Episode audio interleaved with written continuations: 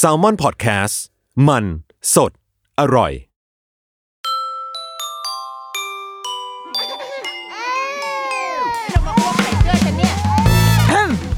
เดอะรุกี้มัมคุณแม่มือสมัครเลี้ยงกับนิดนก สวัสดีค่ะเดอะรุกี้มัมคุณแม่มือสมัครเลี้ยงกับนิดนกค่ะ ในสัปดาห์นี้ หวังว่าคงจะยังฮอร้อนแรงกันอยู่เนาะเป็นสิ่งที่ไม่พูดไม่ได้อะไม่เอามาอยู่ในรายการไม่ได้เพราะมันอัดอั้นตันใจมาก ๆเลยอะเลยต้องจริง ๆ อยากจะให้มันแบบออกอากาศเดี๋ยวนี้เลย ออกมาตอนนี้อะไรอย่างเงี้ยเนาะแต่ก็อารอมาพบกันในวันจันทร์ จริง ๆ อยากให้เรื่องจบ อยากให้ความโปะแตกทั้งหลายแหล่ที่ที่มันผุดขึ้นเคสความรุนแรงทั้งหลายแหล่มันจบ แต่ว่าไม่อยากให้กระแสหรือความสนใจอะมันจบลงเลยเออสำหรับเรานะ ยังไม่อยากให้มันจบลงไป อยากให้ ให้ความรุนแรงหยุดแค่นั้น แต่สังคมยังพูดคุยกันถึงเรื่องนี้ต่อ นั่นก็คือเคสที่เป็นกระแสโด่งดังมาก ๆ คือไปทั่วทุกหัวระแหง แล้วเราว่ามันคือสิ่งที่คนเป็นแม่ พ่อแม่ทุกคนมันสะเทือนใจมากๆเนาะก็คือเคสที่โรงเรียนสารศาสตร์ วิเทศราชพฤกษ์ ใช่ไหมคะพูดชื่อโรงเรียนได้แหละ เพราะว่าก็เป็นข่าวเนาะทราบกันอยู่แล้ว เคสที่คุณจุ๋มทำร้ายจริง ๆ ก็อาจจะไม่ใช่คือมันเริ่มต้นจากคุณจุ๋มถูกไหมแต่ว่าหลังจากนั้นมามันก็พบว่าเฮ้ยมันไม่ใช่แค่คนเดียว ไม่ใช่แค่ห้องเรียนเดียว แต่ว่ามันเกิดขึ้นแบบหลายห้องเรียนคือยิ่งดูกล้องก็ยิ่งเจออะไรแบบเนี้ย จนทำให้ คนก็ตั้งข้อสังเกตว่าอ้าว สุดท้ายแล้วมันเป็นวัฒนธรรมเหรอคือมันเป็นเหมือนเป็นนอม เป็นสิ่งที่ในโรงเรียนนี้ทำแล้วก็จนไม่ได้รู้สึกว่าเป็นเรื่อง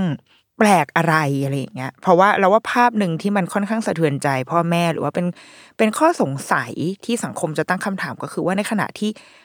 ครูคนหนึ่งกำลังทำร้ายเด็กอยู่กำลังแบบพลักเด็กแบบให้กลิ้งลงไปบนพื้นจิกหัวเด็กขึ้นมาอะไรเงี้ย เอ้าแต่ว่าผู้ใหญ่คนอื่นในห้องไม่มีใครทำอะไรเลยอะ ผู้ใหญ่คนอื่นในห้องก็คือทำเหมือนมันเป็นเรื่องปกติ สอนเด็กตามปกติอะไรเงี้ย ใช้ชีวิตของตัวเองอะเออ ก็คืออภาพนี้เกิดขึ้นก็คือเกิดอะไรเงี้ย มันแปลกถูกปะในมุมของ ไม่ต้องเป็นพ่อแม่ในมุมของมนุษย์ทั่วไป คนทั่วไปมองไปก็จะแบบ เอ๊ะ อะไรวะ คือโอเค ถ้าสมมติว่าเราไปตามท้องถนน เราเจอคุณแม่คนหนึ่งกำลังแบบว่าดุลูกอยู่ตีลูกอยู่อย่างเงี้ยอะเราเราอาจจะมีความรู้สึกว่าหวั่นใจหรืออะไรสักอย่าง แต่ก็ ไม่แน่ใจว่าเอ๊ะเขาไปช่วยรีหรือยังไงถูกไหมมันมีความลังเลลังเล แต่ว่า แต่เรายังยังเทคว่าเรื่องนี้มันมันกระทบจิตใจเราอะแต่นี่คนนั้นเขาอยู่ในห้องด้วยอะคุณครูเหล่านั้นอะอยู่ในห้องเรียนด้วยแล้วมันเป็นเด็กที่อยู่กับเขามาตลอดอะอยู่กับเขามาตั้งเป็นปีอะยังไม่ถึงอันนี้เด็กเพิ่งเข้าโรงเรียนใช่ไหมกี่เดือนอะสามสี่เดือน อยู่ด้วยกันมาประมาณหนึ่งแล้วอะแต่ไม่ทำอะไรเลย แสดงว่า มันก็คงเป็นวิถีชีวิตหนึ่งของของในโรงเรียนนั้นมั้งซึ่ง มันก็เป็นเรื่องใกล้ตัวเราประมาณนึงเหมือนกันค่ะ เพราะว่าจริง ๆ แล้วหลานเราอะ ก็เรียนที่โรงเรียนนี้เว้ยแล้วก็เคยเรียนกับคุณจุ๋มด้วย เคยสมัยที่เขาอยู่อนุบาลอะ อยู่ที่ชั้นเนี่ยเคจีอะไรเนี่ยก็เคยเรียนเข้าใจว่าอหนึ่งหรืออสองนะถ้าจำไม่ผิดที่ที่เคยถามพี่ชายนะคะ แต่ว่าตอนนี้เขาอยู่ประถมละก็ถามเขาคุณแม่ก็ถามเขาคือน้องไม่ได้น้องก็บอกว่าไม่มีอะไรคุณครูใจดี เขาจำได้แค่นั้น ซึ่งส่วนตัวเราเราก็ ไม่ได้แบบปักใจขนาดนั้นนะเราก็ไม่แน่ใจว่าอาจจะใจดีจริง ๆ แต่ในในหลายปีที่แล้วก็ได้ แล้วก็วันเวลาอาจจะทำให้คุณครูเปลี่ยนไปหรือเปล่าหรือ อันนี้อาจจะเป็นแบบ worst case ที่เรารู้สึกก็คือว่าเขาอาจจะไม่ได้พิกอัพว่าไอ้เรื่องการที่คุณครูทำร้ายใด ๆ เหล่านี้มันเป็นเป็นเรื่องแปลกหรือเป็นเรื่องที่ไม่ควรจะทำต่อกันแล้วอะเราอันนี้เราไม่รู้นะ เราคาดเดาเฉยๆเป็น เป็น worst case scenario ที่สุดก็คือเด็กเคยชินกับการใช้ความรุนแรงเหล่านี้แล้ว จะรู้สึกว่ามันก็ไม่ใช่ผิดแปลกอะไรอะไรแบบเนี้ยเออซึ่งไม่อยากให้เป็นแบบนั้น แต่ก็ถ้าณตอนนี้ก็คือเราว่าพอเขาเป็นเด็กโตตอนนี้ความกังวลใจบางอย่างของเขาอะค่ะ มันก็อาจจะกลายเป็นเรื่องที่ว่าเฮ้ยเขาจะปิดโรงเรียนเราจริง ๆ หรือเปล่าแล้วแล้วเขาจะยังไงต่อ มันก็เลยทำให้เราเราอ่านข่าวนี้ด้วย ด้วยอีกใจหนึ่งก็คือต้องต้องเมตตาประมาณหนึ่งด้วยนะ คือเราก็จะเห็นชาวเน็ตที่แบบ ไปเม้นนู่นนี่ปิดโรงเรียนเลยปิดเลยปิดเลยอะไรเงี้ยเฮ้ยเข้าใจในในแง่ของความสะใจใช่ แล้วก็โรงเรียนอืมเท่าที่ดูจากข่าวมันก็ดูไม่ใช่โรงเรียนที่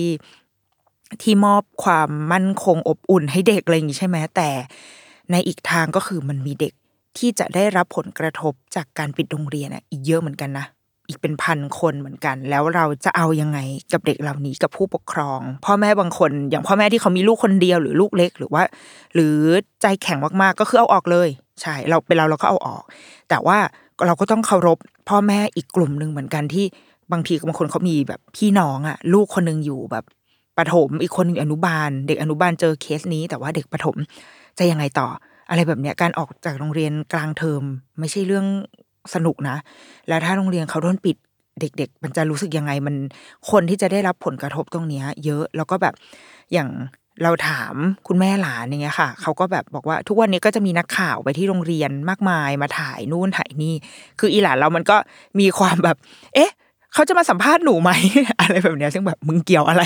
มึงก็ไปเรียนไปคือคือนางก็จะมีความสงสัยอะว่า เออมีนักข่าวมาเดี๋ยวพร้อมจะให้สัมภาษณ์แล้วครับ คือเขาก็ คือมองคงมองเป็นเรื่องตลก แต่ว่าเอาจริงๆ มันก็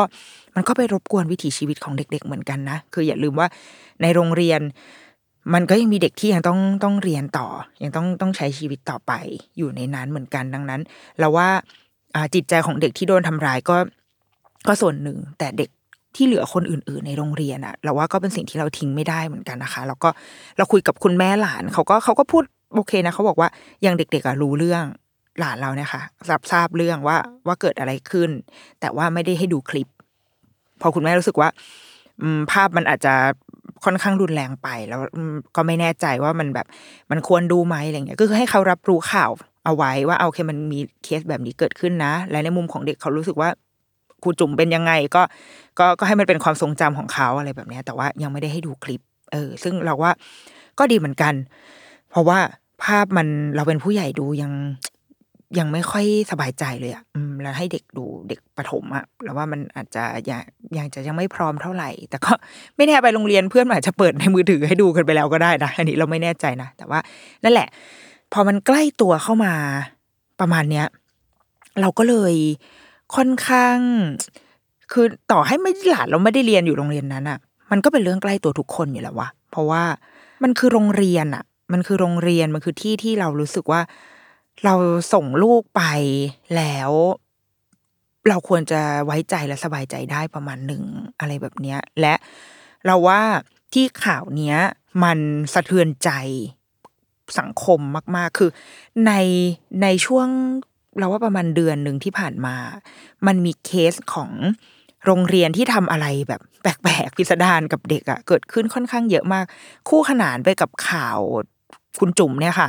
มันก็จะมีข่าวที่ว่าคุณครู อันนี้เป็นเด็กมัธยม คุณครูสั่งทำโทษให้เด็กเนี่ย ลุกนั่งใช่ไหมกี่ร้อยทีจำไม่ได้แล้วเนาะ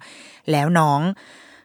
เดินไม่ได้ไปสองเดือนก็คือเหมือนแบบข้อเข่าอักเสบอะไรคือเดินไม่ได้ คือเกิดผลเสียกับร่างกายน้องเนี่ยค่ะ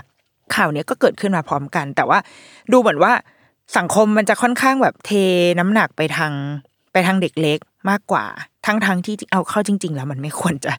มันไม่ควรจะมีเด็กคนไหนในระบบโรงเรียนอะโดนเหตุการณ์แบบนี้เลยด้วยซ้ำไม่ว่าจะเด็กเล็กหรือเด็กโตเนาะแต่ว่าอ่าโอเคเราด้วยด้วยตัวเราเองนะตอนนี้ที่ ก็อินกับเด็กเล็กเพราะว่าลูกเราก็คือเด็กในห้องนั่นก็คืออายุเท่าลูกฉันอะคือถ้าลูกเราไป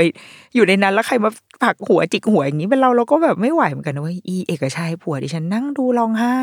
นางไม่โอเค คือส่วนใหญ่คนเป็นพ่อมักจะแบบสะเทือนใจได้ง่ายกว่าแม่นะแม่จะมีมุมไฟนิดนึงอะไรเงี้ยเออคือ พอเราด้วยความที่เราเป็นแม่ลูกเล็ก แล้วเราแบบอินกับ ตรงเนี้ย แล้วพอจะมีมุมมองกับกับด้านเนี้ย ดังนั้นจะขอ pick up เอาเอาแค่ข่าวของคุณจุ๋มก่อน แต่ว่าบนบนจุดยืนที่ว่าเราว่าลงมันไม่ควรมีเด็กคนไหนที่ได้รับการกระทำรุนแรงแบบนี้ในโรงเรียนเลย ไม่ว่าจะเป็นเด็กระดับชั้นไหนก็ตาม โรงเรียนเรียนฟรีหรือเรียนแพงที่สุดก็ไม่มีที่ไหนที่ควรจะแบบมีเคสแบบนี้นะเราว่าอันนี้เบื้องต้นเราเข้าใจกันที่จุดนี้ก่อน ทีนี้เราก็มาคิดเว้ยว่าทำไมข่าวเนี้ยมันถึงน่าสะเทือนใจมาก คือเราก็ต้องยอมรับว่าเราอยู่ในประเทศที่ เราไม่เคยห่างหายจากข่าวแบบนี้หรอก มันมาแบบทุกไตรมาสอะมีทุกปี มีทุกไตรมาสอยู่แล้วไอ้ข่าวที่ว่าเออเด็กโดนครูทำร้าย ครูตีจนบาดเจ็บอะไรแบบเนี้ย แต่ว่าส่วนใหญ่แล้วอะค่ะ มันมักจะเป็นการตีจนแบบ ตีจนมีหลักฐานตีจนเห็น เห็นแบบเหมือนบันดาลโทสะลุแก่อารมณ์โมโหของตัวเอง แล้วก็ตีตีตีตีตีแล้วก็เกิดเป็นข่าวขึ้นมา เช่นแบบว่า ตีจนเนื้อแตก ตีจนขาลาย ตีจนหลังเป็นแผลเวอะวะอะไรแบบเนี้ย ซึ่งเราไม่แน่ใจว่ามันมันมันอาจจะเคยเกิดซ้ำหรืออะไรหรือเปล่า แต่ว่ามันเหมือนมันเป็นแบบอีเวนท์ที่ใหญ่ขึ้นมาปั้งแล้วก็เป็นข่าว ดังนั้นความสะเทือนใจมันจะเกิดขึ้น กับเหตุการณ์นั้นนะกับ moment นั้นกับเด็กหนึ่งคนตรงนั้นว่า วันนั้นเขาอาจจะมีแบบไม่ส่งการบ้านหรืออะไรก็ตาม แล้วโดนครูทำโทษ แต่ครูทำโทษ รุนแรงเกินไปเกินกว่าเหตุ จริง ๆ ไม่ควรจะมีคำว่าเกินกว่าเหตุ ก็คือไม่ควรจะลงโทษเด็ก ด้วยวิธีการใช้ความรุนแรงแบบนี้เลยด้วยซ้ำแต่ว่าข่าวเนี้ย ที่มันสะเทือนใจคนมาก ๆ โดยเฉพาะพ่อแม่ส่วนใหญ่ก็คือ มันเกิดขึ้นแบบที่เราไม่รู้ตัว เราไม่เคยรู้สิ่งนี้มาก่อนขณะวันแรกที่เราเห็นข่าวเนี้ยแวบๆขึ้นมา เราก็ยังสงสัยแบบสิ่งแรกที่เราสงสัยคือ เอ๊ะแล้วเขารู้ได้ไงวะทำไมอยู่ดีๆ ถึงไปขอกล้องวงจรปิด เพราะถ้าเราส่งลูกไปโรงเรียนอยู่เฉยๆเราเราจะไม่แบบ ยิ่งถ้าลูกกลับบ้านมาไม่ได้มีริ้วรอยอะไรอะ่ะ เราก็จะไม่ได้สงสัยอะไรถูกปะคือถ้าไม่ได้มีรอยแผลแบบโอ้โหขาฉีกอะไรอย่างเงี้ยแบบเราก็จะเฉยๆอะ่ะเออ แต่อันเนี้ยอะไรคือจุดเริ่มต้นที่ทำให้พ่อแม่ไปขอ ดูกล้องวงจรปิด ซึ่งก็ที่เขาบอกว่าเด็กบางคนมีอาการต่างๆ นานาอั้นฉี่ปวดฉี่ไม่ยอมฉี่กลัวบาดบาดผวาตอนกลางคืนตื่นมาละเมอร้องไห้อะไรแบบเนี้ยมีอาการที่ถ้าเราไม่ใส่ใจเราจะมองไม่เห็นนะแต่อันนี้คือโชคดีว่าคุณพ่อคุณแม่เขาใส่ใจ แล้วสุดท้ายก็ไปเจอคลิปที่มันโปะแตกขึ้นมา ซึ่งสิ่งที่มันแย่คือ ไอ้คลิปนี้คือแรนดอมมาด้วยนะ คือแรนดอม คือเพราะว่ามันไม่มีใครรู้เลยว่า เหตุการณ์ที่เกิดกับลูกมันเกิดขึ้นเมื่อไหร่ดังนั้น ก็อะเปิดมาสิหนึ่งวันพอเปิดมาปุ๊บเฮ้ยชิบหายหนึ่งวันนี่มีการกระทำไม่ดีกับลูกของแต่ละคนในห้องต่างกรรมต่างวาระอะเยอะมากเป็นสิบเคสอย่างเงี้ยค่ะ นี่แค่หนึ่งวัน แล้วพอยิ่งย้อนไปดูเห็นบางห้องห้องอื่นใช่ไหมไปเปิดกล้องดูก็ไปเจอเคสอีกคือมันกลายเป็นว่า เฮ้ย ความรุนแรงแบบนี้มันเกิดขึ้นมาตลอดเวลาโดยที่พ่อแม่ไม่รู้อะมันมันสะเทือนใจมากแล้วมันแบบ มันเหมือนเราว่าเราเข้าใจเลยว่าจะมีพ่อแม่ที่คิดสามารถคิดได้เลยว่ามันเป็นความผิดของเราอะที่เราส่งลูกไปอยู่ในที่แบบนั้นนะเหมือนเราส่งลูกไปทรมานจ่ายเงินไปให้เขาทำลายลูกเราอะเคสเนี้ยมันเลยค่อนข้างสะเทือนใจสะเทือนขวัญ แล้วก็อีกอย่างคืออะพูดแบบ พูดแบบไม่ต้องพีซีอะไรก็ตามนะ เราก็จะรู้สึกว่าคนส่วนใหญ่จะรู้สึกว่าเฮ้ยนี่เรานี่มันคือโรงเรียนที่จ่ายเงินแบบ ไม่ใช่แพงที่สุด แต่ก็เสียเงินไปเรียนเยอะเหมือนกันเป็นโรงเรียนที่มีชื่อเสียง เลยอะคือใครก็รู้จักโรงเรียนเครือนี้อะไรแบบเนี้ย เสียเงินไปเยอะนะ เทอมละสามสี่หมื่นถ้าเป็นภาคที่เขาเป็น EP IEP อะไรของเขาก็คือเป็นห้าหมื่นห้าหมื่นกว่าอะไรอย่างนี้เลยนะ คือ ค่าเทอมแพงอะคือเรามักจะ ชินว่าเวลามีข่าวแบบเนี้ยมันจะเกิดขึ้นที่โรงเรียนแบบ โนเนมตามชนบทอะไรอย่างเงี้ยต่างจังหวัดเกิดในศูนย์ดูแลเด็กเล็ก เราจะรู้สึกแบบนั้นถูกปะและ อันนี้ไม่ดีนะคือเราจะรู้สึกว่า ก็เป็นเรื่องธรรมดา เพราะว่ามันเหมือนแบบที่ที่ที่เหล่านั้นมันอาจจะไม่ได้ให้คุณภาพที่ดีกว่า ซึ่งเราไม่ควรมี mindset แบบนี้เกิดขึ้นเลยอะไม่ว่าจะที่ไหนบนบนโลกบนแผ่นดินนี้อะมันไม่ควรจะมี ไม่ว่าจะถูกหรือแพงจะ จนหรือรวยจะอะไรก็ตามมันไม่ควรจะมีที่ไหนที่ที่ใช้ความรุนแรงกับกับเด็กเนาะแต่ว่าโอเคเราพูดบนพื้นฐานของของความเข้าใจความคิดของของเราทั่วไปอะ่ะพอเวลาเราเห็นแบบว่า เกิดขึ้นที่ศูนย์เด็กเล็กนู่นนี่เราก็สุกกันนี่ไง งบประมาณไม่พอไง เราไม่สามารถจ้างครูที่มีคุณภาพได้อะไรอย่างเงี้ยเราจะมองไปในเชิงนั้นถูกไหมคะแต่พอเคสนี้มันมาเกิดกับโรงเรียนเอกชนที่มีชื่อเสียงและค่าเทอมไม่เบาเลย เราก็เลยตั้งข้อสังเกตกันแล้วว่าอ้าว จ่ายเงินไปไอ้ข้อข้ออ้างที่ว่างบประมาณไม่พอไม่ใช่ปะวะพอนี้เราจ่ายเงินเทอมละสามสี่หมื่นนะเว้ยแล้วลูกเราได้คุณภาพชีวิตแบบนี้หรอ โยงกลับไปที่เทปที่แล้วนะเรื่องคุณภาพชีวิตเนี้ยมันมันผูกโยงกันไปหมดเลยอะเออ เราว่าในความไม่ดีมันก็มีเรื่องที่ดี คือมันไม่ใช่เรื่องสิ่งที่เกิดขึ้นมันไม่ดีหรอก แต่ว่าเราว่า สิ่งที่มันที่ตอนนี้สังคมได้รับรู้ร่วมกันแล้วก็คือว่าเราจะทำยังไง เพื่อไม่ให้สิ่งเหล่านี้เกิดขึ้น หรือเราจะกลับไปสอดส่องดูแลอย่างไร เพราะว่าคือเราอยู่ในกลุ่มแบบพ่อแม่ในหลาย ๆ ที่ค่ะกันไปแฝงแฝงตัวอยู่ตามที่ต่างๆ มากมาย ก็จะได้เห็นความตื่นตัวอย่าง อย่างไม่เคยมีเห็นมาก่อนเลยอะ่ะ อืมคือแบบว่า โห โรงเรียนไหนเป็นยังไงอะไรเงี้ยคือทุกวันแรกวันศุกร์ที่เกิดเหตุการณ์เนี้ยทุกคนก็พูดทุกกรุ๊ปพูดเรื่องเดียวกันหมด ว่าแบบเฮ้ยมันเกิดเคสแบบนี้ขึ้นแล้วทุกคนก็เกิดความแบบเฮ้ยโรงเรียนลูกเป็นยังไง โรงเรียนลูกเป็นยังไง ยิ่งคนที่เรียนโรงเรียนเครือเนี้ยแต่ว่าสาขาอื่นก็จะหวั่นไหวเป็นพิเศษว่าเพราะว่ามันชื่อเดียวกันถูกปะก็จะเริ่มแบบไป มีกล้องไหมโรงเรียนมีนู่นมีนี่ไหมบางคนเริ่มลูกเรียนอยู่ที่โรงเรียนนั้น ก็เริ่มมามา โพสต์ถามแล้วว่า มีโรงเรียนอื่นแนะนำไหมแนะนำโรงเรียนไหน หรือบางคนที่เป็นพ่อแม่ที่กำลังหาโรงเรียนอยู่ ก็จะเข้ามาถามเลยว่า ตอนแรกเรียนโรงเรียนนี้ไว้ แต่ตอนนี้อยากจะเปลี่ยนละมีที่ไหนแนะนํำไหมคะ คือมันแบบภายในวันเดียวเลยอะคอ่า conversation ของพ่อแม่มันกระจัดกระจายมาก มันเกิดความแบบไม่เอาแล้วหนีพาลูกหนีออกมาจากสภาพแวดล้อมเหล่านั้นก่อนอะไรแบบเนี้ย ดังนั้นเราว่ามันเป็นช่วงเวลาที่ดีมาก ๆ เลยที่สังคมและทุกคนจะมา มาทำความเข้าใจมามีความรู้ร่วมกันแล้วอะว่า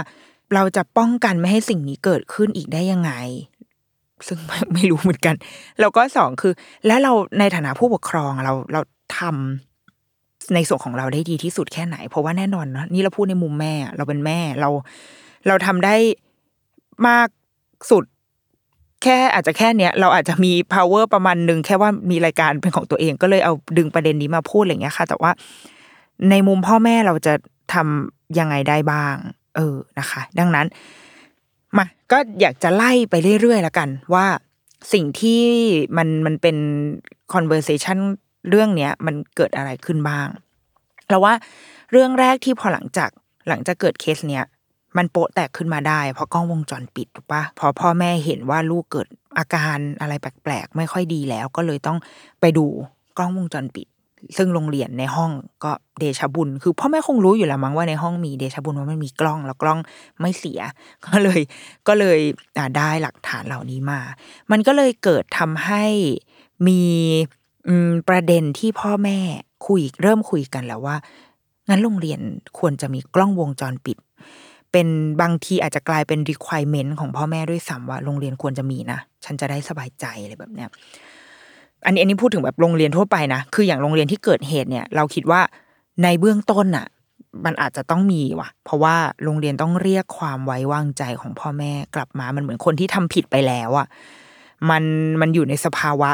พิเศษเนาะคือมันผิดไปแล้ว มันจะต้องพิสูจน์ตัวเองเพื่อเรียกความไว้ใจกลับขึ้นมาให้ได้ก่อน ก่อนที่จะเข้าสู่สภาวะปกติ เราคิดว่าแบบนั้น แต่ว่าในกรณีแบบโรงเรียนทั่วไปอะไรเงี้ยโดยส่วนตัวเราเรา เราไม่ได้เห็นด้วยกับกับกล้องวงจรปิด อืมขนาดนั้นว่ามันจะเป็นจุดแบบไขปัญหาทุกอย่างอะไรเงี้ยมันค่อนข้างปลายเหตุมากๆเลยอะเอาจริงตอนที่มันมีเทคโนโลยีกล้องวงจรปิดแรกๆอะแล้วที่เขาบอกว่ามันจะช่วยแบบการขโมยใช่ปะตอนนั้นเราก็เรายังเด็กประมาณหนึ่งเราก็คิดว่าแบบการขโมยได้ไงวะ กล้องมันกล้องไม่ใช่หมา คือหมามันยังแบบเห่าได้อะมันยังแบบห้องห้องแล้วโจรก็เห็นอะไรเงี้ยโจรโยนยาเบื่อใส่หมาตายแล้วโจรก็มาขโมยอาตานี้คือนึกออกว่ามันแบบ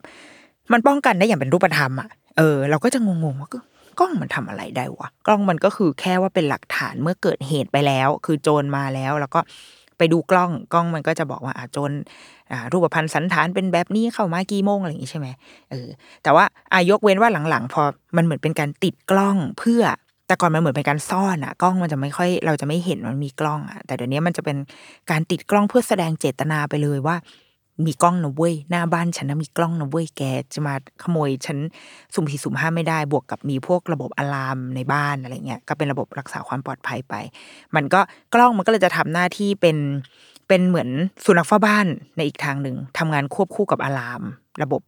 เสียงร้องทั้งหลายแหล่ก็ทำหน้าที่แทนหมาถูกไหมมันก็เลยมีการทำให้มันมีการใช้กล้องวงจรปิดในในเชิงเนี้ย แบบกล้องม็อกอัพอะเหมือนที่เราชอบได้ยินแบบว่าเอ่อกทมอะไรเงี้ย ติดกล้องม็อกอัพเอาไว้มากมาย ถึงเวลาก็คือไม่ไม่มีกล้องจริง คือให้แค่ขู่ให้คนกลัวเฉยๆว่าฉัน มองแกอยู่นะ แต่จริงๆแล้วกล้องมันไม่ได้ใช้งานหรอกเพราะว่าการติดกล้องตัวหนึ่งมันก็ใช้เงินอะไรอย่างนี้ใช่ไหมก็ไปทำม็อกอัพมา ซึ่งเอาจริงกล้องมันไม่ได้แพงขนาดนั้นปะคะอะก็อาจเป็นให้มันเป็นเรื่องของหน่วยงานราชการไปแต่ว่านี่แหละ ไอตัวกล้องมันจะทำหน้าที่แบบเนี้ย ซึ่งผู้ปกครองก็เลยมองว่างั้นเราก็ติดกล้องไปเลย เพื่อที่จะได้หนึ่งคือทำให้ครูรู้ว่า เฮ้ยทำอะไรมีคนดูอยู่นะจ๊ะแล้วก็ ผู้ปกครองเองก็จะได้มอนิเตอร์ลูกได้ด้วยว่า ตอนนี้ลูกกำลังทำอะไรได้แบบดีหรือไม่ดีหรือเปล่า เท่าที่เราเคยไปดูโรงเรียนเนาะทั้งที่ไปดูเพื่อทำงานและดูเพื่อให้ลูกอะไรเงี้ย อืม เคยเคยเห็นที่หนึ่งเป็นโรงเรียนอินเตอร์ที่หนึ่งค่ะที่ที่เขามีวงจรปิดให้แต่ว่า ตอนนั้นไม่ได้ถามละเอียดอะเพราะว่าไม่ได้สนใจเรื่องกล้องเท่าไหร่แต่ว่า เท่าที่ทราบก็คือเหมือนกล้องเนี้ย มันเขาจะมีห้องห้องหนึ่งเลย เป็นห้องกล้องที่แบบ สมมุติพ่อแม่ไปส่งมาส่งลูกแล้วยังไม่อยากกลับบ้านก็ไปนั่งดูได้ ซึ่งเข้าใจว่าเราไม่แน่ใจนะว่ามันมีทุกชั้นหรือเปล่าทุกห้องหรือเปล่า หรือว่ามีแค่เด็กเล็กอะไรแบบนี้ค่ะ แต่ว่าเขาจะมีเนี่ยห้องกล้อง แล้วก็ไม่ได้ถามด้วยว่าไอ้ตัวกล้องอันเนี้ยมันมัน access ผ่านมือถือได้หรือเปล่า หรือว่าต้องแค่มานั่งดูที่ห้องนี้เท่านั้น ซึ่ง มันอาจจะเป็นไปได้ว่าแค่ให้นั่งดูแค่ห้องนี้ เพื่อเรื่องของ security ใด ๆ คือมันมีเรื่องของ security ด้วยเนาะถ้าเราแบบใคร access ภาพในกล้องนี้ก็ได้อะแล้วเกิดมันไปตกอยู่ในมือของคนที่ไม่หวังดี มันก็เป็นเรื่องความปลอดภัยของเด็กเหมือนกันอะไรแบบเนี้ย นอกนั้นอะโรงเรียนที่ไปดูอะไม่ไม่มีนะ หรือกระทั่งว่าโรงเรียนลูกเนิร์สที่ลูกเคยอยู่อะไรเงี้ย ก็ไม่มีก็ไม่ได้ใช้อะไร ที่มีคือพวก day care ค่ะ พวกศูนย์ รับเลี้ยงเด็กที่แบบที่รับเลี้ยงเด็กตั้งแต่บางที่สามเดือนอะไรเงี้ย อันเนี้ยมีที่หนึ่งที่เคยไปดูเป็นของเอกชน มีดังเหมือนกันที่เขาเป็นเอ่อเป็นแฟรนไชส์แบบมีหลายสาขาทั่วทั่วประเทศเลยอะที่แบบรับเลี้ยงเด็กตั้งแต่สามถึงสามหรือหกเดือนไม่แน่ใจนะ จนถึงจนถึงก่อนจะเข้าโรงเรียนอนุบาลนะคะเอออันเนี้ยเขาจะมีกล้องให้พ่อแม่ดู ซึ่งเราก็เข้าใจได้นะ คือมันมันมีความเป็น เหมือนก็เหมือนเวลาเรามาทำงานแล้วเราทิ้งลูกไว้ที่บ้านใช่ป่ะกับพี่เลี้ยงก็ดีกับปู่ย่าตายายก็ดีอย่างเงี้ยส่วนใหญ่เราก็จะมีกล้องวงจรปิดเอาไว้ดูว่าโอเคเป็นยังไงบ้าง เพราะว่าลูกมันเล็กมากอะลูกแบบ ยังหลักเดือนอยู่เลย ยังกินนมขวดอยู่เลยอะมันยัง ยังไม่รู้เรื่องมากเราเราก็เราเองก็เป็นห่วงด้วยถูกไหมไม่งั้นเราก็ทำงานไม่ไม่เป็นอันทำงานก็ต้องขอส่องดูหน่อยว่าลูกอยู่ดีสบายดี ดังนั้นไอ้พวกศูนย์เลี้ยงเด็กแบบเนี้ยเขาก็จะมีไว้เพื่อให้พ่อแม่รู้สึกสบายใจ แต่ศูนย์ที่ไม่มีก็มีนะ ตอนนั้นเราเคยไปถามที่โรงพยาบาลเซนหลุยเซนหลุยเขาก็จะมีเนิร์ดของเขาเหมือนกันค่ะ เป็นที่รับเลี้ยงเด็กตั้งแต่สามเดือนเลย ใหญ่โตดูสะอาดสะอ้านดีมากเนี่ยแต่ว่า เคยคุยกับคุณพ่อคุณแม่หลายคนเขาไม่เลือกที่นี่ เพราะว่าไม่มีกล้อง เออ คือ แล้วเราก็ถามถ้าเคยถามพยาบาลว่า ที่นี่แบบไม่มีกล้องแล้ว พ่อแม่เขาโอเคหรอคะอะไรเงี้ยพยาบาลก็บอกเขาก็บอกว่า ก็ใช้ความเชื่อใจอะค่ะ เพราะว่าเด็กๆ คือตอนนี้อยู่ในโรงพยาบาล แล้วก็บุคลากรที่ดูก็คือแบบก็คือพยาบาลวิชาชีพอะไรแบบเนี้ย คือเขาก็รู้สึกว่าก็ต้องอาศัยความไว้เนื้อเชื่อใจกันประมาณหนึ่งเอออะไรทำนองนั้น ดังนั้นมันก็คงเป็นเป็นออปชันของแต่ละที่แหละ บางทีถ้าเราอยากซื้อความสบายใจก็ใช้กล้องถูกไหมแต่เรารู้สึกว่า ใด ๆ ก็ตาม มันมันไม่ยั่งยืนอะอืม คือ คือกล้องเนี่ย โอเค มันมันทำให้มันเหมือนการแสดงอะแก คือเรารู้ว่ามันมีกล้องอยู่ แล้วเรารู้ว่าควรที่จะปฏิบัติตัวอย่างไร เมื่อเมื่อมันมีคนจ้องมองเราอยู่ เรารู้ถูกไหมคือสิ่งที่เราต้องการจาก คนที่ทำงานกับเด็กอะ่ะ มันแค่ว่าความความรู้สึกยับยั้งชั่งใจการกำกับตัวเองจากภายในและความเมตตา รู้ถูกถูกผิดผิดชอบชั่วดีอะ่ะถ้าเขาสามารถกำกับตัวเองจากภายในได้อะ่ะ กล้องเราว่ามันไม่จำเป็นอะ คือกล้องมันเหมือนแบบเหมือนเวลาเราทำอะไรแล้วเรารู้ว่ามีคนมองอยู่ เราก็จะพยายามทำตัวดี ๆ ถูกไหมคะแต่ ดังนั้นมันเป็นการมันเป็นการกำกับตัวเอง มันเป็นการกระทำโดยที่ถูกกำกับจากคนอื่น อยู่ตลอดเวลาคนอื่นในที่นี้ก็คือกล้อง กล้องก็คือ พ่อแม่ครูใหญ่หรือใครก็ไม่รู้คืออำนาจที่มันแบบมันกดทับเราอยู่อะที่มันแบบที่มันจ้องมองเราอยู่ตลอดเวลาดังนั้น เราต้องเป็นคนดีเว้ยเพราะว่าไม่งั้นเดี๋ยวกล้องมันจะทำให้เราเกิดความแบบวินาศในอาชีพการงานทั้งหลายแหล่อะไรเงี้ยแต่มันไม่ใช่มันไม่ได้เกิดจากใจเราอะ มันไม่ได้เกิดจากข้างในของเราดังนั้น เมื่อวันหนึ่งที่กูไม่แคร์หรอกคือวันหนึ่งที่ในวันที่เราดีเราก็ดี แต่ถ้าเราไม่สามารถที่จะกำกับตัวเองจากใจจากแก่นแท้ของตัวเราเองได้ มันก็จะเป็นเหมือนอย่างข่าวนี้อะที่ในวันที่ชีวิตมีปัญหามรสุมสุมซวงอะไรมากมาย รู้ว่ามีกล้อง แต่จะทำแล้วอะเพราะว่าพอเราควบคุมตัวเองจาก ข้างในเราเองไม่ได้อะเราไม่มีแก่นแกนอะไรเลยที่จะแบบที่จะคุมว่าเฮ้ยอันนี้ทำไม่ได้นะเว้ยนี่เรากำลังทำกับเด็กแบบนี้ไม่ได้ เรากำลังรับหน้าที่ครูอยู่แล้ว เราทำร้ายคนอื่นแบบนี้ไม่ได้เงี้ยกลไกข้างในเรามันไม่ทำงานแล้ว เพราะว่าปกติเราถูกควบคุม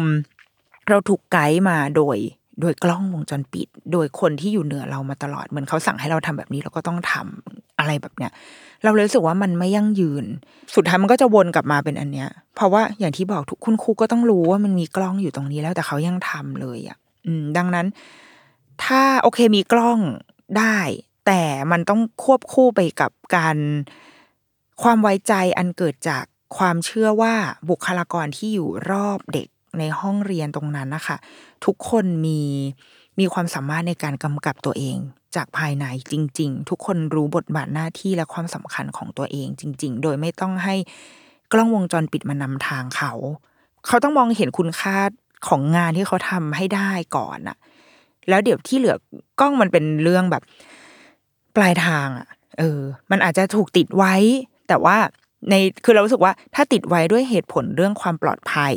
เช่นแบบเดี๋ยวนี้ทุกที่มันก็มีกล้องวงจรปิดถูกปะเป็นเหตุผลด้านความปลอดภัยดังนั้นพ่อแม่ไม่ต้องเข้าไปดูได้ตลอดเวลาก็ได้ แต่ถ้าวันไหนที่ต้องการหลักฐานอะไรบางอย่าง เช่นเอ้ยเกิดเคสขึ้นมาแล้วอะมันต้องเรียกย้อนดูได้อย่างเงี้ยแต่ไม่ใช่การมอนิเตอร์กันตลอดเวลามัน และในความเป็นจริงมันไม่มีใครมอนิเตอร์ได้ตลอดเวลาด้วยถูกปะเราจะไปจ้างคนมานั่งดูอะไรแบบนี้หรอ มันก็ไม่ใช่ไง คือ คือมันมันปลายทางอะ เออ แล้วเราไม่อยากให้สุดท้ายแล้วสมมติโรงเรียนเลือกที่จะติด หลาย ๆ โรงเรียนเอาติดเลย ติดกล้องวงจรปิดพ่อแม่สบายใจอย่างเงี้ย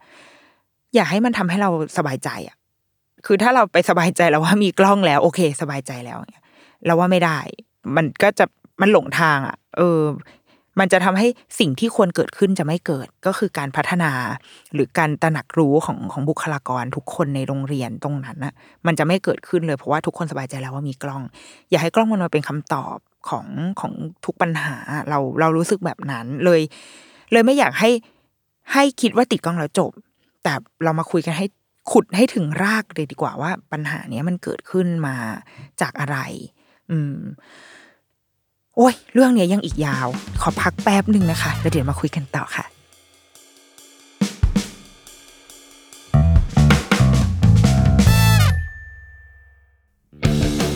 สวัสดีครับ ผมทอมจากกรีฑยมพยอม โฮสต์รายการ Survival Trip เที่ยวนี้มีเรื่องในเครือ s t a l m o n Podcast ครับแหม่คุณผู้ฟังครับ นี่พูดไปก็จะหาว่าโฆษณา แต่นี่คือรายการผมเองครับ อยากจะชวนทุกคนมาฟังกันครับผม รายการ Survival Trip เที่ยวนี้มีเรื่องพอดแคสต์ที่จะพาไปพูดคุยกับผู้ประสบภัยทางการท่องเที่ยวครับ ถึงแม้ว่าเรื่องนั้นนะครับอาจจะทำให้ทริปหมดสนุก แต่ว่าก็ได้เรื่องจุกๆ กลับมาเล่าสู่กันฟังไอ้ยะ ใครที่กำลังจะวางแผนไปเที่ยวนะครับนี่มาเลยมาฟังกันเลยครับ เพื่อจับพลัดจับผลูเจอเหตุไม่คาดฝันเกิดขึ้นกับคุณ คุณจะได้ทำตัวถูกครับ ติดตามได้เลยครับ ทุกวันพฤหัสบดี ทุกช่องทางของ s ซ l m o n Podcast ครับ Survival Trip เที่ยวนี้มีเรื่องกับทอมจากกรินโยมพยอม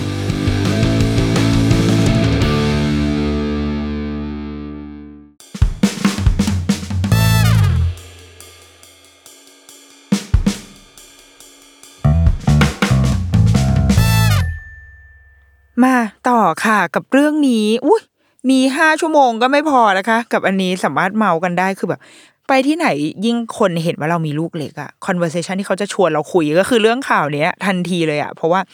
เนาะมันเป็นเรื่องที่ทุกคนสะเทือนใจจริง ๆอะอะถัดจากเรื่องกล้องนะอีกเรื่องที่ก็เป็นสิ่งที่ที่ชาวเน็ต หรือว่าพ่อแม่สังคมก็เริ่มพูดถึงก็คือ ใบ คุณครูมีใบไหมคะ ใบประกอบวิชาชีพถูกไหม ตามความเข้าใจที่ได้เคยสอบถามมานะถ้าเป็นโรงเรียนรัฐบาลเนี่ยต้องมี คือต้องสอบบรรจุอะไรกันเป็นเรื่องเป็นราวถูกไหมคะต้องมีใบ แต่ว่าถ้าเป็นโรงเรียนเอกชนเนี่ยอย่างของโรงเรียนลูกเราอะค่ะ เท่าที่สอบถามคุณครูเนี่ยคือในหนึ่งห้องจะต้องมีคุณครูที่ที่มีใบประกอบวิชาชีพเนี่ยอย่างน้อยหนึ่งคน ของโรงเรียนลูกเราเขาจะเขาจะไม่ใช่แบบ ครูประจำชั้นครูพี่เลี้ยงเขาเขาจะไม่ได้แบ่งเทียของคุณครูแบบเนี้ยก็คือครูก็คือครูครูในห้องมีกี่คนก็ว่าไปอะแต่ว่าอย่างน้อยหนึ่งคนจะต้องมีใบ แล้วก็จะมีครูประเภทที่เหมือนเหมือนเป็นพวกลิเบโรค่ะ เป็นแบบครูที่เชี่ยวชาญในด้านต่างๆ เช่น ครูดนตรี ครูศิลปะ คุณครูภาษาอังกฤษ คุณครูด้านห้องสมุดอะไรแบบเนี้ย ก็จะเป็นอีกอีกแบบหนึ่ง เป็นคนที่ไม่ได้ไม่ได้ต้องจบครูด้วยซ้ำคือจบเฉพาะทางที่ตัวเองเรียนมาเลยคุณครูดนตรีก็คือจบด้านดนตรีมาทำงานสอนด้านดนตรีโดยเฉพาะอย่างเงี้ยค่ะ กลุ่มเนี้ยเขาก็จะถูกในในทางศัพท์เทคนิคอะ่ะมันก็จะเรียกว่าเหมือนแบบบุคลากรเชี่ยวชาญพิเศษอะไรเงี้ยแต่คือจะไม่ใช่ครูเออศักและสิทธิ์ใด ๆ ก็ตามแบบมันจะไม่ไม่เทียบเท่ากับคนที่ที่เป็นครูที่มีใบประกอบวิชาชีพอยู่แล้ว ซึ่ง บางคนอาจจะไม่ได้จบครูก็ได้นะ คนที่มีใบประกอบเนี่ย เพราะว่ามันมีออปชันที่เหมือนแบบเรียนจบอะไรก็ได้มา แล้วก็มีการไปเข้าเข้าเรียนหลักสูตรบางอย่างที่เมื่อจบหลักสูตรนั้นปุ๊บก็จะได้รับใบประกาศที่ให้คุณสามารถไปประกอบอาชีพครูได้อะไรแบบเนี้ย ซึ่งมันเป็นหลักสูตรที่โอเคนะ มันไม่ใช่ว่าหลักสูตรแบบกรรมลออะไรอย่างเงี้ยนะเว้ยคือมันเป็นหลักสูตรที่มีมาตรฐาน เออ ดังนั้น อันนี้อันนี้คือเท่าที่ถามของโรงเรียนลูกตัวเองมาเออแต่ว่า เข้าใจว่าในในในระดับโรงเรียนเอกชนทั่วไปอะค่ะ requirement เบื้องต้นก็แบบนี้แหละ คืออย่างน้อยหนึ่งคนในห้องจะต้องมีใบประกอบวิชาชีพเออดังนั้นอย่างเคสโรงเรียนที่เกิดขึ้นที่ว่าพอสอบไปสอบมาแล้วแบบอ้าว ห้องคุณจุ่มแล้วก็คือทั้งห้องไม่มีใครมีใบประกอบวิชาชีพครูเลย ในแง่ของกฎระเบียบมันผิดแน่นอน แต่ว่าคือโดยส่วนตัวเรา คือโอเคมันต้องมีแหละ มันมันต้องมีมันก็เหมือนเราไปทำงานถูกไหม requirement ขั้นต่ำก็คือต้องจบปริญญาตรีหนุนนี่อะมันมันก็มีเราเข้าใจอยู่แล้วมันเป็นมันเป็นเครื่องมือพิสูจน์ความรับผิดชอบอะไรบางอย่าง แต่เหมือนกับกล้องวงจรปิดเลย คือเราไม่อยากให้เมื่อมีแล้วจบ มีแล้วก็รู้สึกว่าสบายใจแล้วก็พอ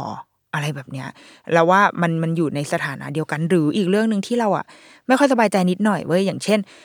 ที่พอไปสืบมาอย่างคุณจุ๋มเนี่ย ไม่มีใบด้วยใช่ไหมแล้วก็จบแค่มหก แล้วก็เคยทำงานร้านสะดวกซื้อมาก่อนอะไรเงี้ย คนก็จะแบบว่าคอมเมนต์มันก็จะไปในทางว่าเนี่ยเอาคนสอนจบมหกมาสอนลูกเรา หรือว่าเคยทำงานร้านสะดวกซื้อ คือมันกลายเป็นการเหมือนไปแบบไปเหยียดบุตแล้วก็เหยียดงานเดิมที่เขาเคยทำซึ่งแบบคนที่คนที่ทำงานร้านสะดวกซื้อก็คือมีศักดิ์และสิทธิ์เท่าเรานะ ไม่ว่าเราจะทำงานอะไรทุกคนมีมีเกียรติและมีคุณค่าในตัวเองอยู่แล้ว มันสิ่งที่ทำให้เราไม่มีคุณค่าคือการกระทำของตัวเราเอง ไม่ใช่อาชีพหรือว่าบุตรที่เรามีเราว่ามันควรจะเป็นแบบนั้นไม่ใช่แบบ ถ้าชีวิตนี้มึงเคยไปขายของร้านสะดวกซื้อแล้วจะไปทำอย่างอื่นไม่ได้เลยอะมันอาจจะผิดประเด็นไปนิดนึงอะเราคิดแบบนั้นหรือ อย่างการเรียนจบม .6 อะ เรารู้สึกว่าถ้าการศึกษาดีในประเทศที่สามารถมอบคุณภาพการศึกษาที่ดีได้ คนเราจบม .6 ซึ่งเป็นการศึกษาภาคบังคับ มันต้องเพียงพอนะเว้ย มันต้องเพียงพอกับการที่จะเอาความรู้ไปใช้ทำงาน ในเบื้องต้น มีความรู้สึกผิดชอบชั่วดี มีความมีมนุษยธรรม มีรู้ว่าอะไรถูกอะไรผิดอะไรทำได้อะไรทำไม่ได้ มีเมตตา และมองเห็นมนุษย์เป็นมนุษย์อย่างเงี้ยแล้วว่าถ้าเราจบม .6 แล้วเราสร้างคนแบบนี้ได้อะเฮ้ยเขามาเป็นพี่เลี้ยง เพราะว่าบทบาทของคุณจุ๋มในห้องอะเขาเป็นพี่เลี้ยงถูกปะเขาเป็นครูพี่เลี้ยงเขาไม่ใช่ครูประจำชั้นไม่ใช่ครูที่สอน ครูพี่เลี้ยงก็คือแบบ พาเข้าห้องน้ำคือเด็กมันเล็กมากไงสามขวบยังต้องพาไปเข้าห้องน้ำอ่า เช็ดอึเช็ดชี ใส่เสื้อใส่กางเกง เปลี่ยนชุดให้เตรียมอาหงอาหารคือมันเป็นงานงานพี่เลี้ยงอะเหมือนเวลาเราเลี้ยงลูกอะเลี้ยงลูกใน part แบบ part ใหญ่ด้วยนะ part ที่ให้ความรู้ใน part น้อยมาก แต่อี part พวกเนี้ยเข้าห้องน้ำทำกับข้าวจัดโต๊ะเช็ดโต๊ะอะไรพวกเนี้ยเนี่ยมันคืองานของพี่เลี้ยง ซึ่งเอาจริง ๆ ใครก็ทำได้ไง คือมันไม่ได้จำเป็นจะต้องเรียนจบปริญญามาถูกปะเรารู้สึกแบบนั้นนะ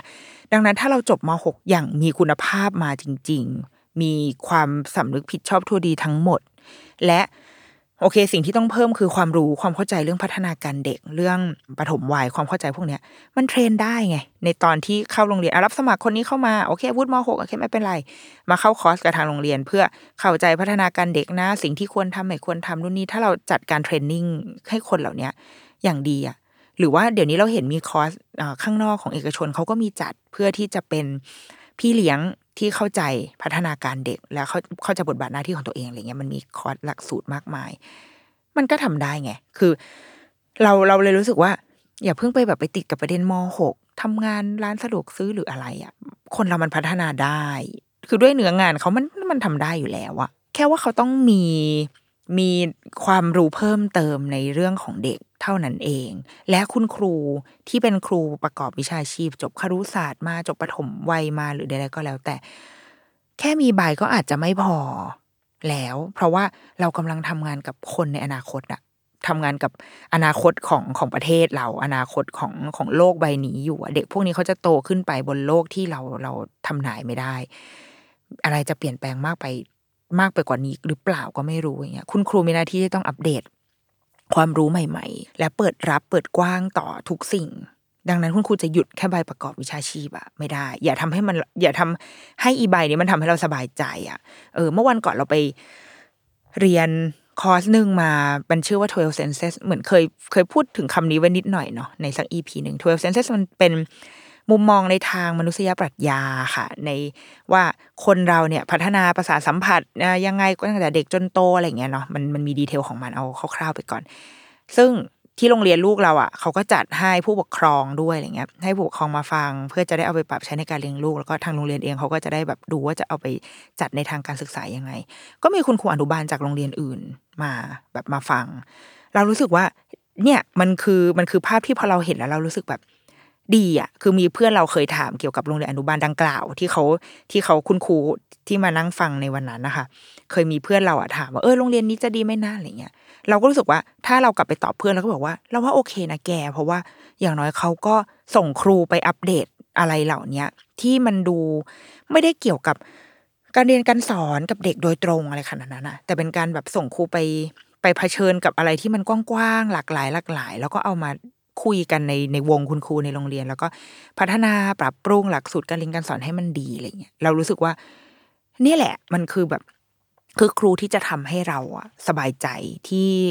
ที่ส่งลูกไปเรียนในโรงเรียนต่าง ๆ นานาอะไรเงี้ยค่ะ อยากให้แบบ ไอ้คำว่าใบประกอบวิชาชีพมันมามาหยุดเรา อืม เราเรารู้สึกแบบนั้นนะ คือโอเค เพื่อความสบายใจได้ อยากให้มันจบอะอืม ในมุมพ่อแม่ด้วยนะ คือเราโอเคเราเราเราเช็คโรงเรียนได้แหละ แต่ว่าเรายังต้องตรวจสอบโรงเรียนอยู่อย่างเสมอ คือเรารู้สึกว่า อย่างเราอะตั้งแต่มีข่าวเนี้ย เราไม่ไม่ได้กังวลอะไรเท่าไหร่เพราะเรารู้สึกว่าเราไว้ใจโรงเรียนลูกพอสมควร คือตอนนะตอนที่เลือก เราก็ว่าเราเลือกแบบเลือกโดยใช้ความรู้สึกค่อนข้างเยอะมากว่าเฮ้ยมาที่นี่แล้วเราค่อนข้างมั่นใจใน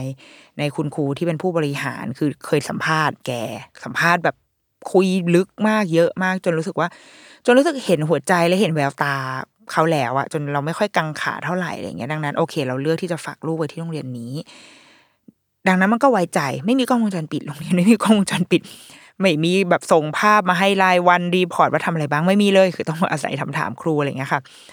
หรือยังพอมีเคสเนี้ยเราก็จะไม่ได้รู้สึกหวั่นไหวที่จะไลน์ไปถามคุณครูว่าคุณครูมีใบหรือเปล่าคะหรือว่าที่โรงเรียนมีกล้องอะไรคือ ไม่รู้สึกอะไรเลย รู้สึกว่า โอเค ลูกน่าจะ happy เพราะว่าเราเราคุยกับเขาทุกวัน คุยกับลูกทุกวัน เห็นพัฒนาการเห็นสิ่งเห็นความสุขของเขาอะไรแบบเนี้ย แต่เราก็รู้สึกว่าเราจะไว้ใจแล้วก็เชื่อว่าโรงเรียนทำในสิ่งที่ดีที่สุดตลอดอะก็ไม่ได้เหมือนกัน ในความไว้ใจเราก็ยังต้องตรวจสอบนะ เรายังหยุดตรวจสอบไม่ได้ แล้วมันเหมือนการเมืองเลยเว้ยมันเหมือนที่ที่เรากำลังมีช่วงหนึ่งที่เราคิดว่าเราอยากได้คนดีมาแบบบริหารประเทศใดๆก็ตามถูกไหมเออ แต่ว่า พอวันหนึ่งที่คนดีมาบริหารแล้วแบบอ้าวก็ไม่ได้ดีแบบนั้นอย่างเงี้ยก็อกหักไงแต่แต่เรามอบความไว้ใจไปให้หมดแหละเออ สิ่งที่สำคัญกว่ากว่าความไว้ใจอย่างถวายหัว เป็นกลายเป็นลัทธิอะไรอย่างเงี้ยเราว่ามันคือระบบที่มันสามารถทำให้เราตรวจสอบได้ สื่อสารกัน ระหว่างบ้านกับโรงเรียน เราเชื่อใจใช่เรายืนอยู่บนความเชื่อใจเว้ยแต่ไม่ใช่แบบ ได้ค่ะได้ค่ะทำตามเลยว่าไงว่ากันอะไรเงี้ยเราว่า มันในสังคมประชาธิปไตยมันคุยกันได้อะมันมันต้องมีการแบบ เฮ้ย อย่างนั้นทางพ่อแม่คิดว่ายังไง โรงเรียนคิดว่ายังไง แล้วว่าพ่อแม่ครูและโรงเรียนมันคือสามเหลี่ยมที่จะต้องโรงเรียนในที่นี้ก็คือ ผู้บริหารคือหลักปรัชญาหลักวิสัยทัศน์ทั้งหลายแหละที่หลักนโยบายที่มันจะครอบลงมาที่คุณครูอีกทีเนาะครูแม่พ่อแม่และโรงเรียนต้องทำงานร่วมกัน สื่อสารกันให้เยอะที่สุด เพราะว่าเพื่อให้ผลมันไปตกอยู่กับเด็ก อันเป็นแบบหัวใจของเราอะเด็กต้องเป็นศูนย์กลาง เหมือนกับเรื่องคุณภาพชีวิตที่เราพูดว่า เด็กคือจะต้องได้รับการคอนเซิร์นว่าเป็น primary consideration เป็นสิ่งสำคัญที่สุดจริง ๆ ในทุกเรื่อง ไม่ว่าใครจะทำอะไรก็ตามเด็กเป็นศูนย์กลางและเด็กจะได้รับสิ่งที่ดีที่สุดเออดังนั้น เราว่าไว้ใจได้ แต่ต้องอยู่บนพื้นฐานของการตรวจสอบอยู่ดี อยู่บนพื้นฐานของการสื่อสาร แล้วมันตรวจเช็คกันมีอะไรก็คุยกัน feedback กัน อย่างโรงเรียนเราเอง โรงเรียนก็ feedback พ่อแม่ว่าเฮ้ยมีอะไรที่พ่อแม่ช่วยได้ บางเรื่องโรงเรียนก็เหมือนจะจะเตือนหรือจะให้มุมมองใหม่ในการเลี้ยงลูก หรืออย่างเช่นตัวเราเองก็สามารถบอกโรงเรียนได้เหมือนกันว่าเฮ้ยแบบนี้ จะเป็นอย่างนั้นอย่างนี้ดีกว่าไหมอะไรแบบเนี้ยเราว่ามันคือการมันคือการสื่อสารกัน อืม ระหว่างบ้านกับโรงเรียน อีกหนึ่งเรื่องเนาะคือ ก็เป็นเรื่องแบบการเลือกโรงเรียน ของพ่อแม่ คือตอนนี้หลังจากข่าวเนี่ยมันเกิดขึ้นไปอะค่ะ มันก็เริ่มเกิดความแบบเออแล้วเราจะเลือกโรงเรียนให้ลูกยังไงดีวะจะเกิดเหตุการณ์จะมีจุ๋มจุ๋มอยู่ในที่ไหนบ้างในในโรงเรียนทั่วไปอะไรแบบเนี้ยเพราะว่าสิ่งที่พ่อแม่อยากได้ ก็มีเยอะเหลือเกิน ในวันที่เราจะเลือกโรงเรียนแรกให้ลูกอะ่ะ มันมีเรื่องที่เราต้องคิดเยอะมาก เพราะว่าก่อนหน้านี้ลูกอยู่กับเรามาตลอด ถูกผิดดีร้ายยังไงอะ่ะ มันมันเกิดจากเราอะ่ะ หรือหรือว่าเกิดจากสภาพแวดล้อมที่เรารู้สึกว่าเราควบคุมได้ปู่ย่าตายายลุงป้าน้าอาผีเลี้ยงอะไรก็แล้วแต่เนาะแต่พอวันหนึ่งที่ลูกจะต้องออกจากอ้อมอกไปอยู่โรงเรียนนะคะ มันเป็นปัจจัยที่เราควบคุมไม่ได้หรอวะคือนึกออกไหมมันเราก็เป็นเป็นแค่ส่วนหนึ่งในนั้น เราอาจจะไปเปลี่ยนอะไรไม่ได้ คือเรา feedback ได้ แต่เราอาจจะเปลี่ยนไม่ได้ เพราะว่าโรงเรียนเขาก็มีมีแก่นแกนมีจุดยืนอะไรของเขาเหมือนกันอะไรเงี้ย ดังนั้น การเลือกโรงเรียนให้มันแบบ เป็นไปในทางที่สอดคล้องกับตัวเราทำให้เราสบายใจได้มากที่สุดอะมันก็น่าจะน่าจะดีละมังทีเนี้ยอย่างไอ้เคสเนี้ยค่ะ เราหลังจากการฟังคุณพ่อคุณแม่หลาย ๆ คนอะที่เขาแบบสัมภาษณ์ก็ดี มีคุณแม่บางคนมาไลฟ์อะไรเงี้ยเราฟังเขาเราก็รู้สึกว่า คือพ่อแม่เข้าไปด้วยความแบบ คือพ่อแม่สมัยเนี้ย เราต้องยอมรับว่าเราทุกคนอยากให้ลูกได้ภาษา ถูกไหมเราอยากได้ภาษาแบบเราเราตัวเราเองก็อยากได้เว้ยคืออยากให้ลูกมี เพราะว่ามันเป็นเพนจากรุ่นเราเนี่ยแหละ เราจำได้เลยว่าตอนเราเด็กอะ่ะภาษาอังกฤษยังไม่ได้ถูกสอนตั้งแต่อนุบาลด้วยซ้ำนะ โรงเรียนรัฐบาลนะคะเริ่มสอนภาษาอังกฤษตอนป .4 นี่คือรุ่นเรานะ เราอายุ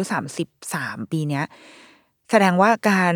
การเริ่มใช้ภาษาอังกฤษในประเทศเราอะมันยังไม่แพร่หลายเลยนะ นี่คือเพิ่งจะ เกิดขึ้นมา30ปี เพราะว่าอย่าง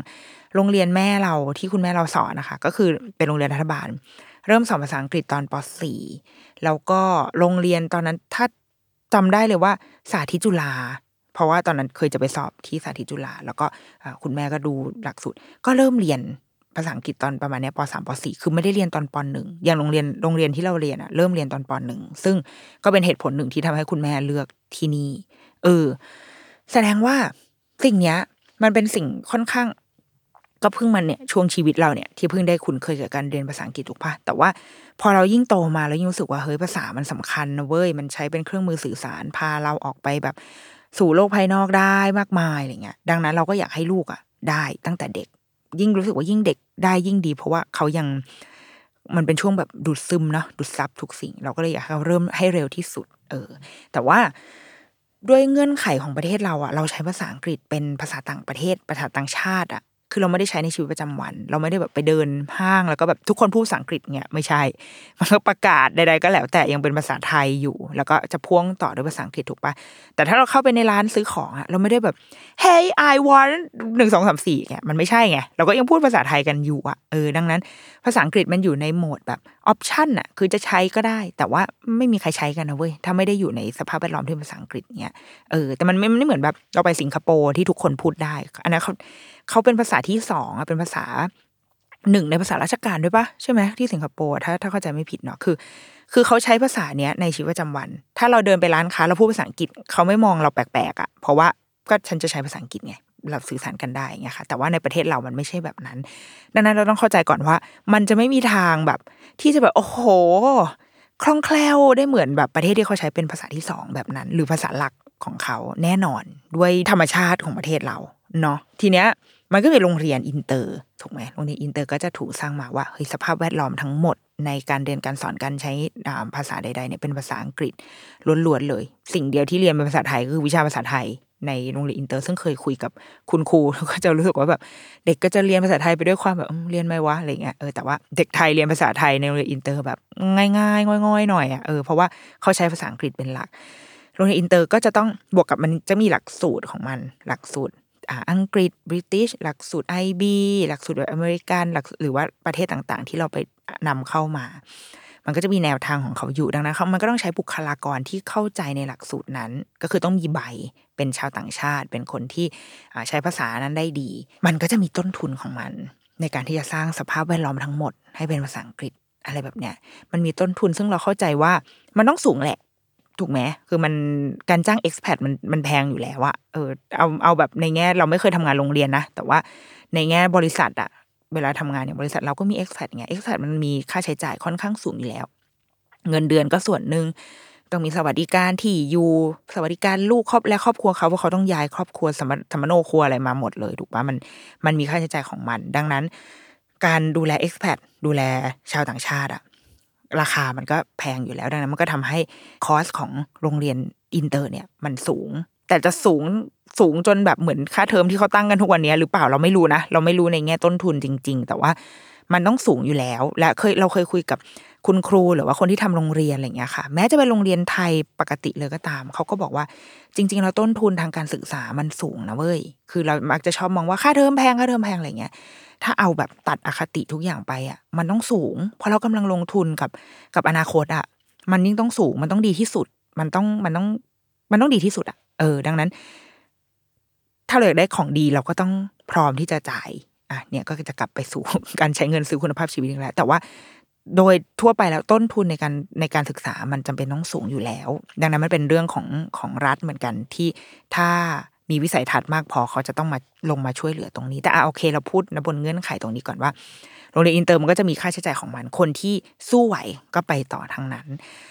ดังนั้นมันก็เลยเกิดช่องว่างแล้วว่า มันเกิดช่องว่างที่ว่าเฮ้ยมองเห็นว่าว่ามันมีความต้องการทางตลาดอยู่ว่าพ่อแม่อยากได้ภาษา เออ แล้วก็แต่ว่า จ่ายไม่ไหว เท่าที่จะไปเรียนอินเตอร์ ดังนั้น เราก็สร้างโรงเรียนที่มันเป็นแบบสองภาษาหรือเป็นจากเดิมที่มีหลักสูตรภาคปกติกับเปิดห้องพิเศษห้อง EP อะไรเงี้ยมาเพื่อตอบความต้องการของพ่อแม่ โดยที่พ่อแม่ยังพอใจไหว หรือแบบพยายามมากขึ้นอีกนิดหน่อย แล้วก็ซื้อใช้เงินซื้อภาษาอะไรแบบเนี้ยค่ะ แต่ว่าอย่างข่าวที่ออกมามันก็มีปัญหาใช่ไหมที่ว่าคุณครูในห้องเนี่ยเป็น ครูชาวฟิลิปปินส์ใช่ไหมคะแล้วก็เป็นคนที่วีซ่าขาดมีวีซ่าท่องเที่ยว30วัน แล้วก็ไม่มีใบไม่มีวุฒิอะไรเลย บางที่เขาก็มันก็จะชอบมีคำครหาที่ว่าก็เป็นแบบนักท่องเที่ยวนี่แหละอะไรอย่างเงี้ยมีเอเย่นต์ที่ไปรับนักท่องเที่ยวรับสมัครใครก็ได้ที่แค่เป็นฝรั่งก็มาสอนหนังสือได้แล้ว มันก็เลยอาจจะเกิดปัญหาหลาย ๆ อย่าง เพราะว่ามันก็เหมือนเรากับครูไทยอะเรายังไม่ไว้ใจครูไทยที่ไม่มีใบเลยถูกปะเออแล้วนี่เป็นแบบ คนเหมือนวันหนึ่งเราไปเที่ยวสมมติเราไปเที่ยวประเทศญี่ปุ่น แล้วก็ชาวญี่ปุ่นอยากเรียนภาษาไทยแล้วก็แบบเฮ้ยเฮ้ยเฮ้ยยูอาริกาโตมาสอนภาษาไทยหน่อยดิอย่างเงี้ย เรายังไม่แน่ใจเลยว่าเอ๊ะกูจะสอนได้ปะวะแต่ว่า อ่าได้เงินได้อะไรก็ตามแต่เนาะดังนั้นอะมันมันก็เลยคุณภาพอะ ของคนที่มาสอนอะ มันก็จะเลยอาจจะแบบลดน้อย ลดด้อยลงไปหน่อย คือแต่ว่าพ่อแม่ก็รีควายเมนสูงไงคือแบบหนึ่งห้องอาจจะต้องมีครูต่างประเทศ เพราะว่าพอพ่อแม่เห็นก็จะสบายใจแล้ว ถ้าแต่ถ้าราคาเนี้ยได้ครูฟิลิปปินส์นะ แต่ถ้าจ่ายเพิ่มอีกนิดนึงอะได้ครูแบบมีความเป็นแบบคอเคซอยหน่อยอะมีชาวความยุโรปอะไรเงี้ยหน่อยแต่ว่าต้องจ่ายเพิ่มหน่อยนะอะก็จะมีการใช้เงินซื้อแบบเชื้อชาติกันอีกนะเว้ยเออแม่งแม่งแบบปัญหาแม่งยุบยับไปหมดอ่าครูประจำห้องเลยเพราะพ่อแม่เห็นว่าเฮ้ยมีครูฝรั่งประจำห้องทุกห้อง มันอุ่นใจแล้ว แล้วจ่ายเงินไม่แพงด้วยไม่ต้องไปจ่ายค่าเทอมสี่ห้าแสนโรงเรียนอินเตอร์นี้จ่ายเทอมละแบบสี่ห้าหมื่นได้แล้วนะงั้นก็เอาสิแต่มันก็จะมาโป๊ะแตกแบบเนี้ย ว่าครูที่มาไม่มีใบ ครูที่ไม่มีความเข้าใจไม่มีความรู้ที่เพียงพอกับการก็คือฝรั่งทั่วไปชาวต่างชาติที่บังเอิญจับพลัดจับผลูมาสอนอะไรเงี้ยค่ะ มันมันเลยแบบ เราส่งลูกไปอยู่กับใครอะเราจ่ายเงิน แพงๆแบบกัดฟันนะเว้ยเนี่ยที่กูกัดฟันจ่ายเพิ่มขึ้นอีกนิดนึงอะหวังอยากได้ความอินเตอร์ แต่ว่าสุดท้ายเราได้แบบ ใครก็ไม่รู้มามาอยู่กับลูกเรา มาชี้หน้าด่าลูกเรามาจิกหัวลูกเราอย่างเงี้ย ทั้งทั้งที่แบบ แกเป็นนักท่องเที่ยวที่วีซ่าขาดมันมาจิกลูกหัวลูกฉันได้ไง เนี่ยมันเหมือนเราเราฝากอะไร เราฝากลูกไว้กับมือใครวะเหมือนเราเป็นเหยื่อการตลาดอะเรารู้สึกแบบนั้นอะเราเลยคิดว่า โรงเรียนต้นทุนสูงจริง และโรงเรียนก็ต้องก็ต้องยอมรับจุดนี้ แล้วก็ พูดอย่างซื่อสัตย์กับพ่อแม่ไปเลยว่า ต้นทุนมันสูงเว้ยเราทำให้เป็นโรงเรียนอินเตอร์ไม่ได้ คือถ้าตราบใดที่รัฐยังไม่เข้ามาช่วยหรืออะไรก็ตามอะเราไม่สามารถทำให้ราคาเนี้ยจ่ายเทอมละสามหมื่นให้เป็นโรงเรียนอินเตอร์เราทำไม่ได้ แต่ในทางการศึกษาในการจัดการศึกษาเราสามารถมอบสิ่งนี้ได้ดีที่สุดเท่าที่บัตเจ็ตเรามี เช่น เราเคยไปดูโรงเรียนตอนนั้นไปดูโรงเรียนต้นกล้าที่เชียงใหม่ค่ะ ของอตอนนี้ครูจุ้ยกุลธิดาเป็นพอออยู่ที่นั่น เขาก็ใช้การสอนภาษาอังกฤษเหมือนกัน มีมีคือเขาใช้วิธีว่าครูภาษาอังกฤษเนี่ยไม่ได้ประจำอยู่ที่ห้อง แต่ว่าสมมติหนึ่งชั้นจะมีหนึ่งคน แล้วคุณครูหนึ่งคนเนี้ยก็จะเข้าไปใช้เวลากับเด็กๆ ทุกวันเด็กๆจะได้จะได้ใช้ภาษากับคุณครู ที่เป็นเจ้าของภาษาจริง ๆ ซึ่งคุณครูคนนี้อาจจะไม่ต้องเป็นฝรั่งก็ได้นะ เป็นคนไทยก็ได้ บางโรงเรียนก็ใช้วิธีเอาคนไทยที่เขามี skill สามารถพูดได้แบบเหมือนเป็น native บางคนแบบพูดเพราะมากแล้วคนไทยก็จะมีข้อดีว่า grammar ดีอย่างเงี้ย ก็จะให้ครูไทยคนเนี้ยรับหน้าที่พูดภาษาอังกฤษ อยู่ในอยู่ในคลาสนั้นเลยหนึ่งชั่วโมงนั้นคุณครูคนนี้จะไม่พูดภาษาไทยเลย เด็กมันก็จะชอบแหย่แบบเอ้ยครูพูดได้ทำไมไม่พูดอย่างเงี้ยแต่ว่าครูจะต้องห้ามหลุด คุณครูจะต้องมีความเป็นพี่ว้ากนิดนึงเนาะมีความ skill พี่ว้ากเออหรือว่าจริงๆแล้วอะที่มันมีห้องว้ากห้องห้องว้ากห้องเชียร์ก็เพื่อสร้างคนมาเป็นครูไทยที่สอนภาษาอังกฤษในห้องเรียนนี่แหละครูก็จะต้องแบบแอ๊บเอาไว้ไม่พูดไทยไม่หลุดแล้วก็พูดภาษาอังกฤษ นี่มันก็เป็นอีกวิธีหนึ่งในการจัดการศึกษาเพื่อ พื่อสร้างสภาพแวดล้อมที่ใช้ภาษาอังกฤษอย่างเป็นธรรมชาติ โดยที่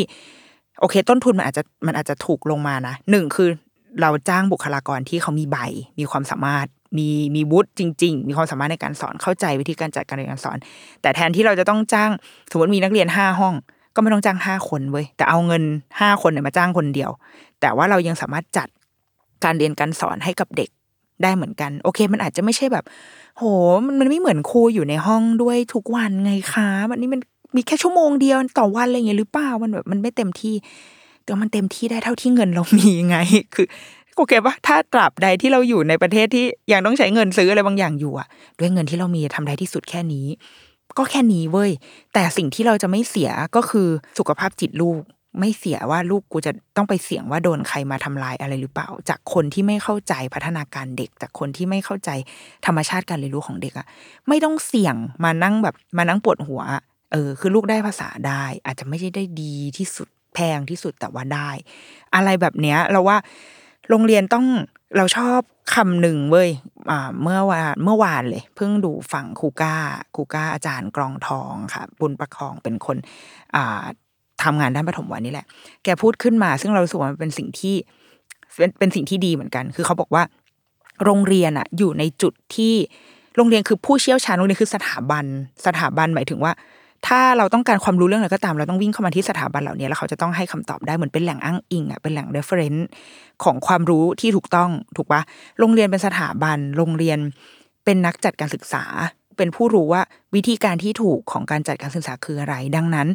โรงเรียนจะต้องไม่ได้แค่ทำหน้าที่ในการแบบ please พ่อแม่อย่างเดียวอะเอาใจทำตามความต้องการของพ่อแม่เพียงอย่างเดียว เพราะว่าพ่อแม่ก็คือคนแบบเราที่เป็นปุถุชน กูอยากได้ทุกอย่างให้ลูกอะไรดีไปหมด แต่ว่าโรงเรียนต้องสามารถที่จะกล้าที่จะบอกกับพ่อแม่ว่า อันนี้ไม่ได้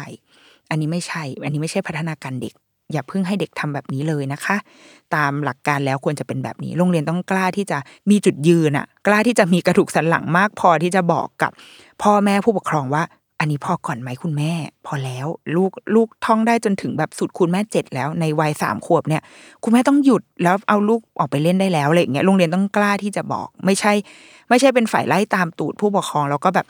โอเคได้มองเขาว่าเป็นลูกค้าจ่ายเงินมาแล้วเขาคือพระเจ้าแล้วว่าไม่ใช่ แล้วว่าสุดท้ายมันกลับมาที่สามเหลี่ยมที่ว่าค่ะ คือเราพ่อแม่โรงเรียนและครูต้องทำงานร่วมกัน เพื่อที่จะเลี้ยงเด็กคนหนึ่งให้เขาโตเบ่งบานไปในแบบที่เขาควรจะเป็น ไม่ใช่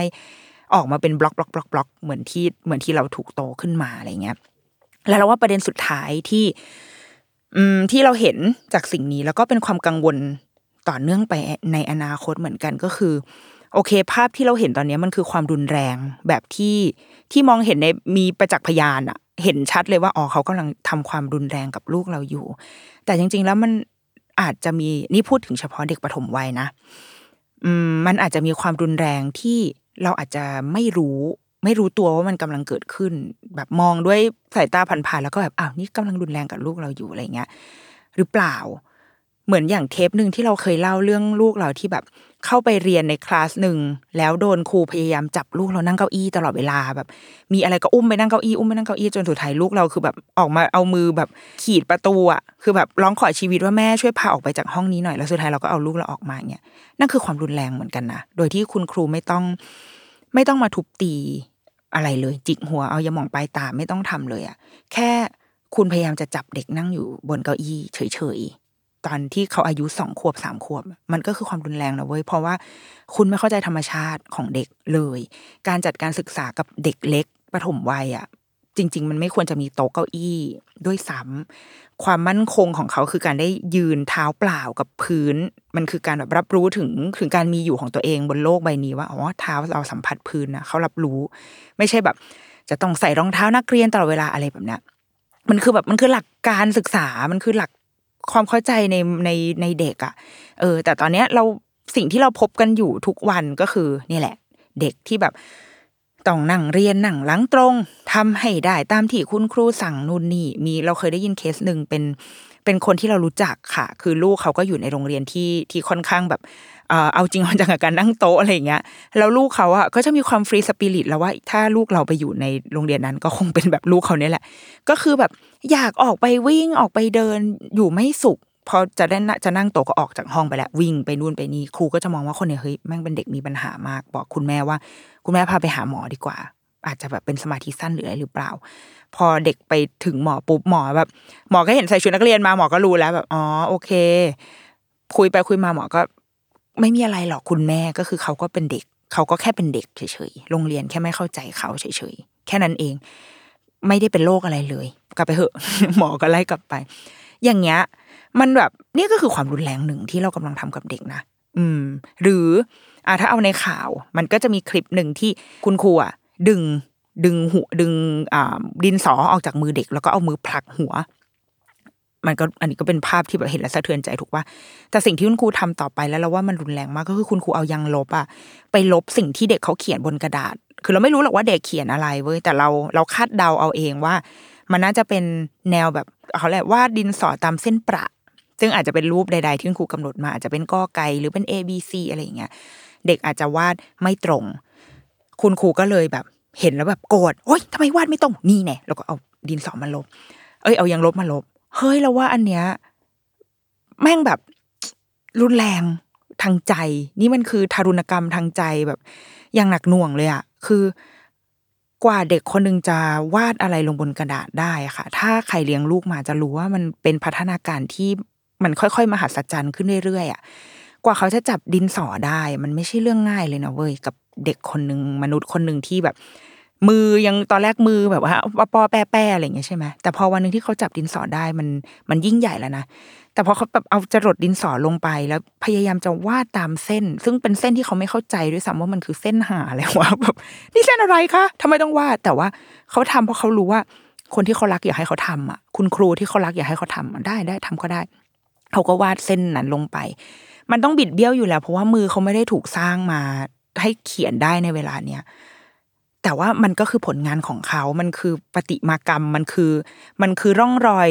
ผลงานความสามารถของเขาแล้วอะแต่เราไปเอายังลบไปลบงานของเขาอะเออ มันโห อันนี้มันแม่งเข้าใจเลยแบบแม่งมีแต่คำว่าแม่งอยู่ในหัวอะไรเงี้ย ดังนั้น เนี่ยก็คือความรุนแรงที่เราทำหรือแม้กระทั่งสภาพห้องเรียนที่เราเห็นในคลิป ก็เป็นห้องเรียนที่ แห้งแรงจืดชืดแล้วก็เป็นความรุนแรงทางใจเหมือนกัน ห้องเรียนเด็กปรถมวัยไม่ใช่ไม่ใช่หน้าตาแบบนี้ มันต้องมีมุมของเล่น มันต้องมีการตกแต่งที่มองแล้วสบายตาสบายใจ แต่ต้องไม่ใช่โต๊ะเรียนที่แห้งแล้ง แต่เรื่องโต๊ะเรียนที่แห้งแล้งมันเป็นเรื่องเล็กไปเลยอะเมื่อมาเจอกับคนที่อยู่ในห้องนั้น มนุษย์ที่เด็กๆจับต้องได้ แต่ว่า มีจิตใจที่แห้งแล้งเหลือเกิน นอกจากจะไม่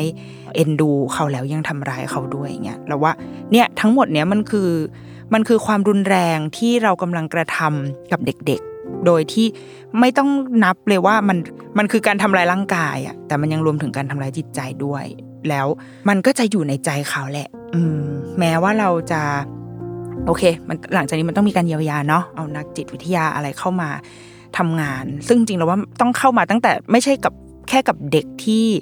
ที่โดนกระทำตอนนั้นด้วยอะจริง ๆ เมื่อวานเมื่อวานอะเราดูไลฟ์อะที่แบบผู้ปกครองไปวอยวายวยในหอประชุมอะไรเงี้ยเราได้ยินเสียงเด็กอยู่ในห้องประชุมนั้น ซึ่งเราสึกว่า เด็กไม่ควรอยู่ในนั้นอะ เด็กควรจะแบบ